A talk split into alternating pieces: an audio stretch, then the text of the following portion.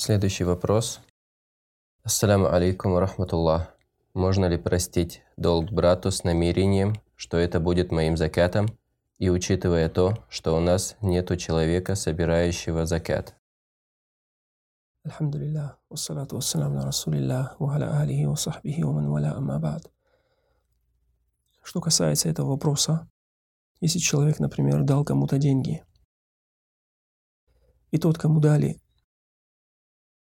этот долг не может вернуть его.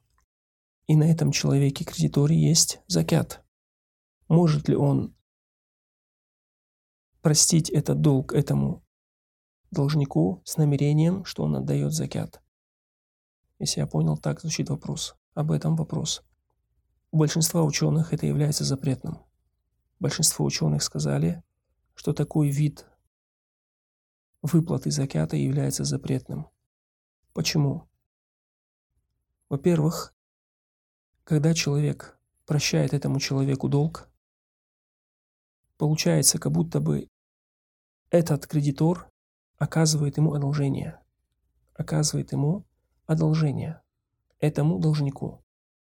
Что же касается закята, закят – это имущество, в котором нет одолжения творения к другому творению.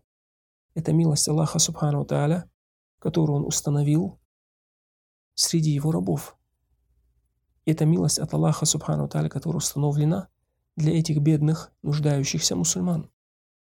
Поэтому в данной ситуации суть этого закята не, не подразумевается.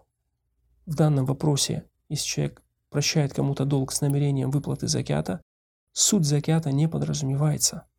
Суть закята не подразумевается. Поэтому, соответственно, ученые, большинство ученых сказало, что этот вид выплаты закята является запретным. Поэтому, если ты хочешь помочь своему брату, дай ему закят. Дай ему имущество, которое является закятом. И пускай он возьмет это имущество, и потом, если он захочет, он вернет тебе долг. Потом, если он может вернуть тебе долг, вернет тебе долг, который он тебе должен. Однако оставить долг, который на нем есть, с намерением, что это тот закят, который ты должен отдавать, это является запретным, Аллаху Алям.